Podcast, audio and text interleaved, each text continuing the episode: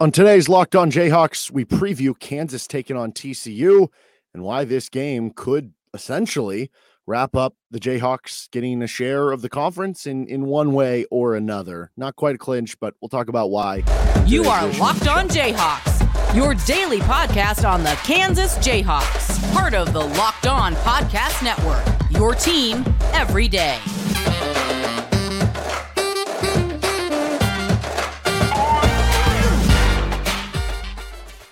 I'm Derek Johnson. You can hear me as well. Rock Chalk Sports Talk, 3 to 6 p.m. Monday through Friday on KLWN, your flagship station in Lawrence. Thanks for making Locked On Jayhawks your first listen every day. We're free and available wherever you get any of your podcasts. And on today's edition of the show, we're going to be breaking down the KU TCU game, preview for the game in Fort Worth. Now, we'll start with the storylines. Then we'll move on to the scouting report, what happened in the first matchup when TCU housed Kansas in Allen Fieldhouse, and then we'll finish up with our matchups of the game. We'll start here with the storylines. KU trying to keep pace at the top of the league. They're tied with Texas coming in. And, you know, I think you could make a real argument that, again, it's not quite the clinching word, which you still have stuff in front of you, which, by the way, Texas plays Iowa State at home this week. So that'll be a tough one for them, but pick them to win. Iowa State's been better at home than on the road. You can say that if Kansas wins this game, this is essentially worth clinching in the Big 12. Now, again, you don't know what Texas is going to do, and it's not quite the actual clinch, so it doesn't matter that way. But if you view it this way, Kansas has two more home games left. They host West Virginia. They host Texas Tech. Both games, they're going to be expected to win. Both games, they're going to be favored somewhere in the 6 to 10 point range. So you look at those, and they're sitting at 10 wins right now. We've kind of said that maybe 12 wins gets a share of it, but 13 for sure you would get at least a share of it. That might be enough to win it outright. So that means you have to win three or next four to get to the 13 number. If you beat TCU, you should win those next two home games. Again, it's not a guarantee, but you should. If you beat TCU, even if you lost to Texas in that final game, you would assume Texas is going to lose one of these other games, and that would be enough to share the conference. So you win tonight in TCU, you feel very confident that you're going to get at least a share of the Big 12 title, if not the whole enchilada. Now, if you lose tonight, you can still win the Big 12. Everything's in front of you, but you just make it, I don't know, make the game in Austin possibly a must win in that situation to win the Big 12, which I don't know that you totally want to do. Senior Day in Austin, the regular season finale against a good Texas team, probably not ideal. So I would just say take care of it now as opposed to taking care of it in their final game of the season. The other top storyline here, TCU back healthy. Mike Miles came back last game, and they put up 100 on an Oklahoma State team that has one of the best defenses in the country, though Oklahoma State certainly last just hasn't looked like that with the Kansas TCU games, but I think that's probably more about the opponent and what they did in those specific games. But TCU's back healthy. Lampkin got hurt in the game against Kansas in Allen Fieldhouse. He's back to it. I mean, TCU getting back healthy is a big deal because you look at the record and, you know, it's tied like 5th or 6th in the Big 12. Like technically, I think they're the 7 seed right now if the Big 12 tournament were to start today. But they're much better than that because they've had to deal with injuries. And then the other part of it is TCU's A+ game, in my opinion, is as good as anybody in the country. Now, they don't always play their A+ game, right? I mean, that's part of this too. These are 18 to 22 year olds. Which team can be the most consistent sometimes ends up being the best, right? It's not always about how good your A+ game is. It's about how good is your B game, because the majority of your games are going to be your B game, right? And so I think Kansas's B game is better than TCU's B game, but I think TCU's A+ game might be the best in the conference, if not the country. And we saw that in Allen Fieldhouse. Now, Kansas did not play an A game in Allen Fieldhouse. That was, I don't know, a C or a D game, but TCU did play an A game in Allen Fieldhouse. And you saw the result of that. TCU won 83 to 60, and it was never really a game after the first 5 minutes of the contest. And now that they're back healthy, they're dangerous again. That scares you. The next top storyline here, KU looking for revenge. As I mentioned, you lose by 23 points at home to TCU. I talked about this before the Baylor game. I'll bring it up again now.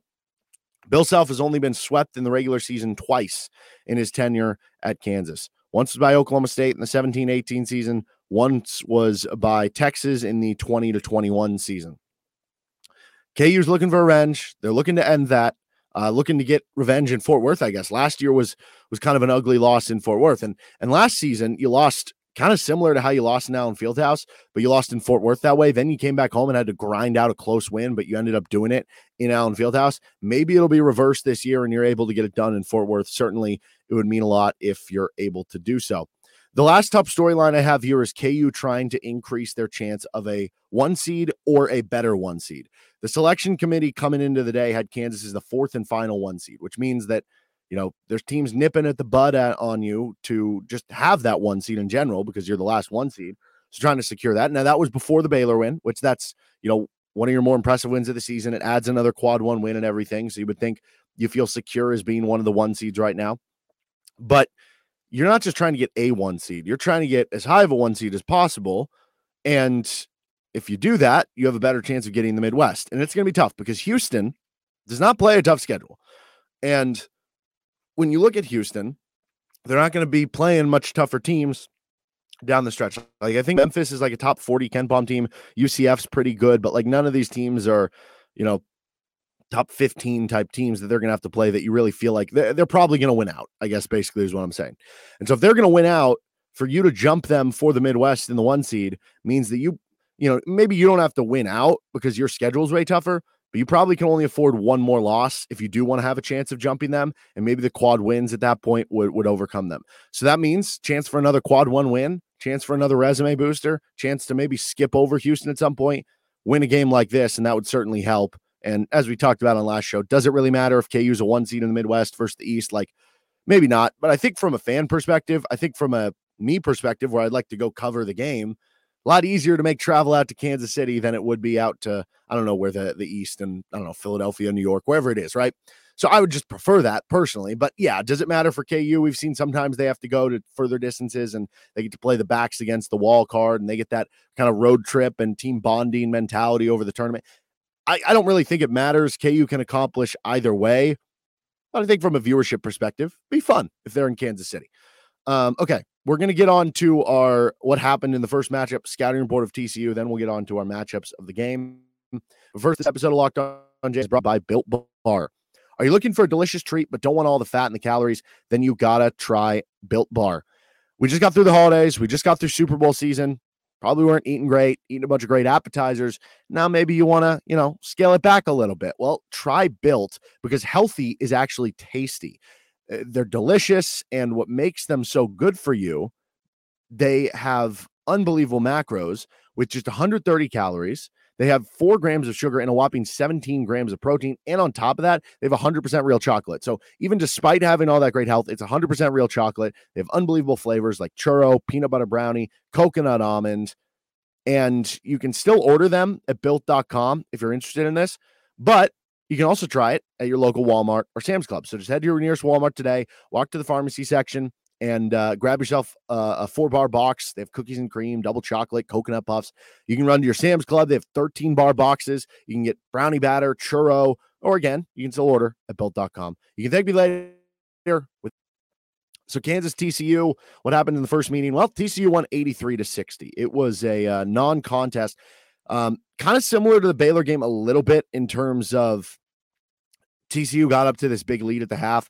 Kansas did close a little bit. That was actually a 10-point game at half, which that seems way too close from what I remember. But the difference with that and the Baylor game and some of the other KU comebacks, TCU just poured it on them in the second half too. They outscored them 35-22 in the second half to end up winning by 23 points. TCU ended up shooting 54% from the floor that game. They were 8 of 15 from three. This has not been a great three-point shooting team. They don't take a ton, but this kind of adds to, they do like everything else really well. So when they are shooting threes, they're very, very tough to beat. You don't expect that to continue, but I don't know. We've seen it so many times where opponents shoot super well against Kansas. So I don't know that you would expect them to have a bad three-point shooting game. They also shot well at the free throw line, 13 of 16, 81%. Meanwhile, Kansas only shot 39%. They were 7 of 21 from three. They only got to the line 11 times, made 7 of them, so not a great rate. It ended up KU had one more offensive rebound, which you would gladly take in this game because TCU is a good offensive rebounding team. Though I wonder how much of that was just as the game went on, Lampkin gets injured and, you know, TCU's up 20. Like, they're not going to send as many numbers to the glass with as much physicality maybe. KU also had way too many turnovers. They had 17 of them, and TCU really capitalized as much as KU is a great transition team, TCU might be the best transition team in the country offensively. Now both these teams are elite offensively, so it's which team can get in transition more, which team can prevent the other team from getting in transition more. That could certainly have a big factor on who wins the game. As far as who stood out in that first game, KU did a good job on Emmanuel Miller. He only had 5 points. Eddie Lampkin had the 8 points, 4 rebounds, but he was limited with the ankle injury. He only played 16 minutes. They got really, really good bench contributions. Cork, Coles, Wells, and Walker combined for 39 points off the bench. Wells had 17, and Xavier Cork, who filled in for Lampkin, was really good with his 9 points. And that was a big difference too, the bench scoring. And at that point in the season, KU's bench still had not really found an identity. I don't know that I'd go as far to say as this KU bench has found an identity yet, but you've at least found some pieces there. Ernest Uday has picked up his game. You saw a little bit from Bobby Pettiford at different points of the season. Joe Yesufu, too, since then. So the bench has picked it up from where it was last time you played TCU, but certainly it's going to be tough against a TCU bench that is one of the better ones in the conference. Mike Miles was really good. He had 15 points, 4 rebounds, 4 assists, good efficiency. Damian Baugh was really good with 11 points, but it was just kind of an overall balanced effort for them. Meanwhile, for Kansas, KJ Adams really struggled. He was just 1 of 6 from the floor. Grady Dick was just 3 of 13. DaJuan Harris had 0 points on 0 of 4. And the bench for Kansas, again, didn't really give you anything. The one kind of saving grace for KU in that game was Jalen Wilson. He went 11 of 21, 4 of 9 from 3. He had 30 points, 7 rebounds, but you still lost by 23 because nobody else could do anything for Kansas. So headed into this one, you look at TCU. They're 18-9 on the season, top 20 team on KenPom. They're 7-7 in the Big 12, but don't be fooled by the record. They had lost 4 straight games before beating Oklahoma State 100-75 on Saturday. A lot of those were without Mike Miles and when they weren't really healthy, and you look at 6-point loss at Oklahoma State or a 4-point loss at home to Baylor. Like, those aren't necessarily bad losses. So this is still a very good team. And now that they are healthy, they're even better than maybe some of the numbers show. They're probably closer to being a top 15 team than they are just top 20. You look at their numbers in conference only play in the Big 12. They're 4th on offense. They are 2nd on defense. They play at one of the fastest tempos in the Big 12. They're number 2 there, but they're number 1 in average possession length offensively. So your transition defense is going to be very important here for KU. Offensively, they are number 1 in effective field goal percentage in the conference. That's because they're number 1 in 2-point percentage. All their great athletes do a great job of cutting to the rim. Lampkin gets them easy shots. Mike Miles is great at driving to the rim, but they are also last in 3-point percentage. So again, you don't expect them to shoot as well. But also to that notion, like, as much as you don't expect TCU to shoot 8 of 15 from 3 as they did in Allen Fieldhouse, KU left them wide open for 3 a lot. So they're obviously going to shoot at a higher percentage. But that's the key. Can you prevent them from 2 without giving up wide open 3s? Then you should be okay from the outside.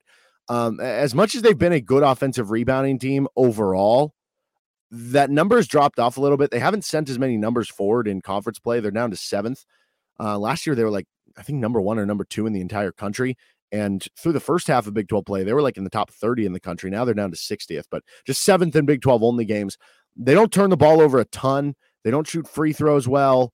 That's kind of the MO on the offensive end, though. They get out in transition, they get easy buckets, and they find a way to shoot a lot of good 2s. Really good defensive team, though, too. They're really physical. They're athletic. They're fast. They force a lot of turnovers. They are number 1 in Big 12 only games in steal rate defensively. They're number 2 in turnover rate defensively. They do a good job avoiding fouls on that end of the floor, and they've done a good job of limiting 3-point shots against them, though I don't know how much that is skill versus luck. The things they haven't done as well, though, they haven't defended the 2-point shot as well. They're 8th in the conference there. And Kansas has low-key been one of the best 2-point offenses in Big 12 only play, which through the first 4 or 5 games of Big 12 play, like, you would not have said that about this team, but they kind of figured it out from there. TCU also not a great defensive rebounding team. They're 8th in the conference of defensive rebounding. So Kansas ended up being +1 in the offensive rebound battle last time you played them. Do that again, but limit your turnovers. Instead of having 17, which at the time was your most on the season, get it down to 11, 12, 13. You just had 4 against Baylor, so you should feel pretty good about where you're at there as long as DaJuan Harris is engaged and ready to go.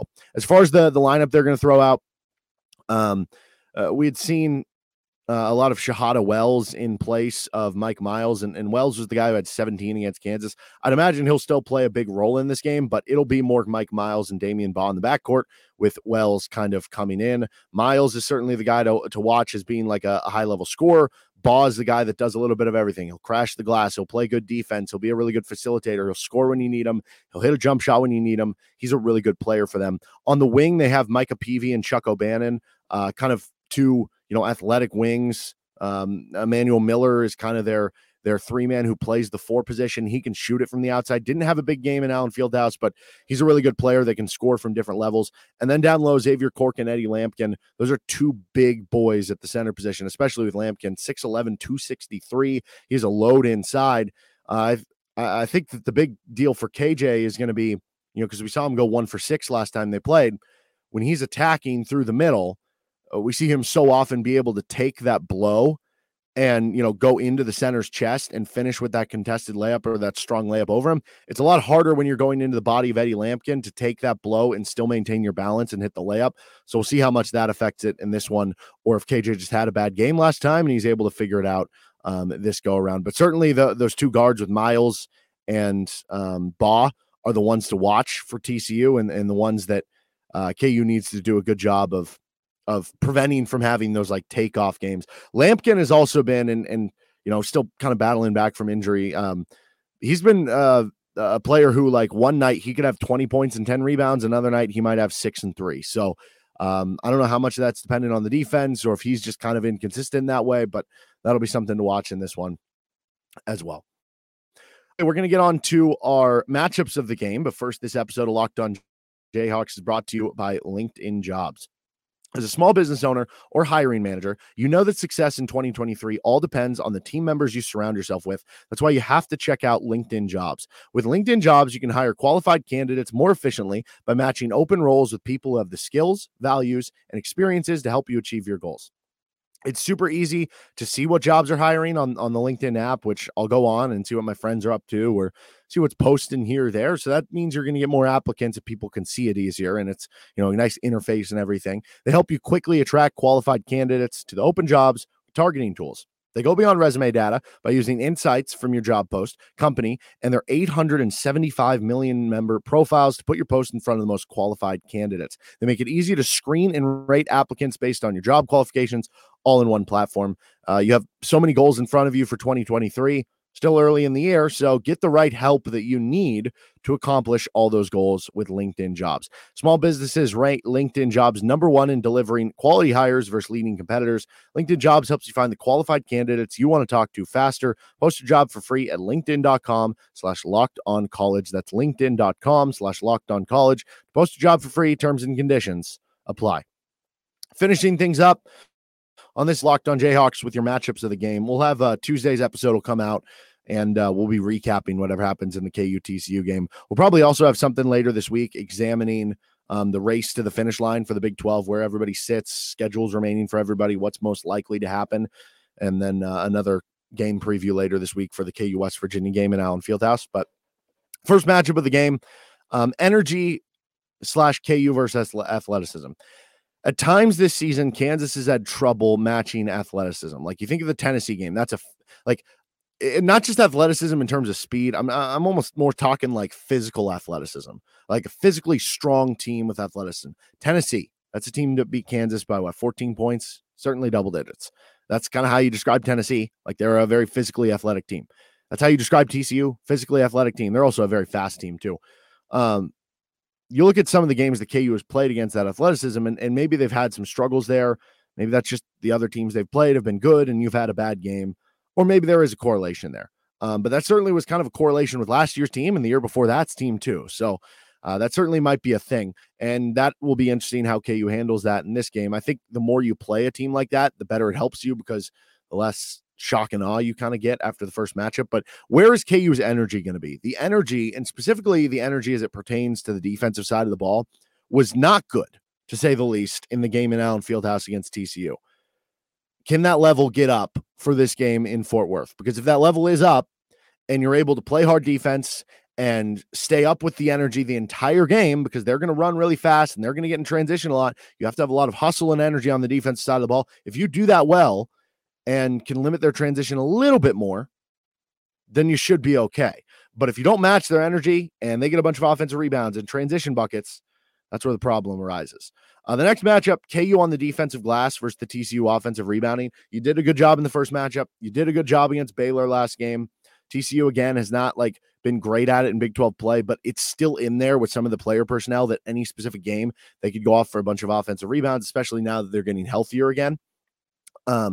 Just don't let this be a takeover game. Like we saw that the game that was played in Fort Worth last year, I think TCU had 20 offensive rebounds. Don't allow that to happen. Keep them around where they were last time, 9 or 10, and you should be okay there. The best player matchup is probably Mike Miles versus DaJuan Harris. KU switching 5. So I say this all the time with player matchups. Don't know how much you'll see one on the other, blah, blah, blah. But DaJuan Harris should be able to help take Mike Miles out of the game, or maybe he's on Damian Baugh. Either way, that would be the matchup of the game. But how aggressive can DaJuan Harris be on one end of the floor? Mike Miles is not known for being a great defender necessarily. So if he's on DaJuan Harris, take advantage of that matchup if you're DaJuan Harris and have another big aggressive game. Doesn't have to be 14 points on 6 of 8 like Baylor, but you probably need double digits, probably need at least 8 points in this game from DaJuan Harris. And then the KU bigs versus, Lampkin and Cork. How do you do defensively, preventing the post? Can you do a good job of maybe not having to double so you don't leave open guys from 3? We've seen KU maybe not want to double the last couple of games to prevent that. And then on top of that, like I said, with KJ Adams, can he take it into the body of Lampkin and not be bumped off enough because of the size and strength of Lampkin that he can still hit those kind of runner shots or those contested layups that he's so good at been powering to the rim? And on top of that, this is a game where if KJ can hit 1 or 2 of those mid-range shots or maybe be a passer out of the short roll, you can take advantage of that because you have the speed and mobility on their center. So utilize your speed and mobility. Then on the other side, when we get Ernest Uday in, this is a big boy matchup for him, but I think Ernest can compete with the physicality. We've seen him play really well here. So those are the kind of the matchups that I'm most interested in, but also we'll see. Does Jalen Wilson continue where he left off? He had 30 points last game against TCU. Does Grady Dick pick it up after going 3 of 13 against TCU? Kevin McCullough, what's his ankle situation going to be like? He seemed to be okay against Baylor, but sounded like he was playing through a lot of pain. So those are all going to be of key importance against TCU. That'll do it for this episode of Locked On Jayhawks. You can find me on Twitter at @DJohnsonRadio. You can subscribe wherever you get your podcasts. Or you can find us on YouTube. Just a thumbs up if you can. And we'll see you on tomorrow's edition to recap whatever happens between Kansas and TCU. This has been Locked On Jayhawks. You can catch me later today on Rock Chalk Sports Talk. Later.